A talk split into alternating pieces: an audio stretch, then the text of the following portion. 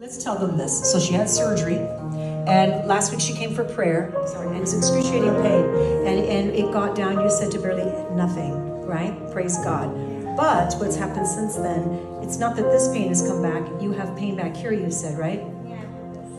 Because of having to keep this thing in your your arm in this sling. So I command this pain to dissipate down her her shoulder, down her spine. I command it to dissipate. Father, even as you healed her arm. There's the glory. Whoa. I command that pain to go right now. Ooh, right now. Let the glory fill this area, Father.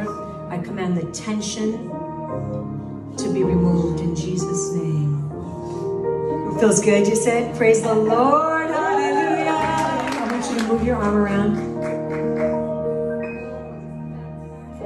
Right there. Thank you, Father way better than it was. Hallelujah.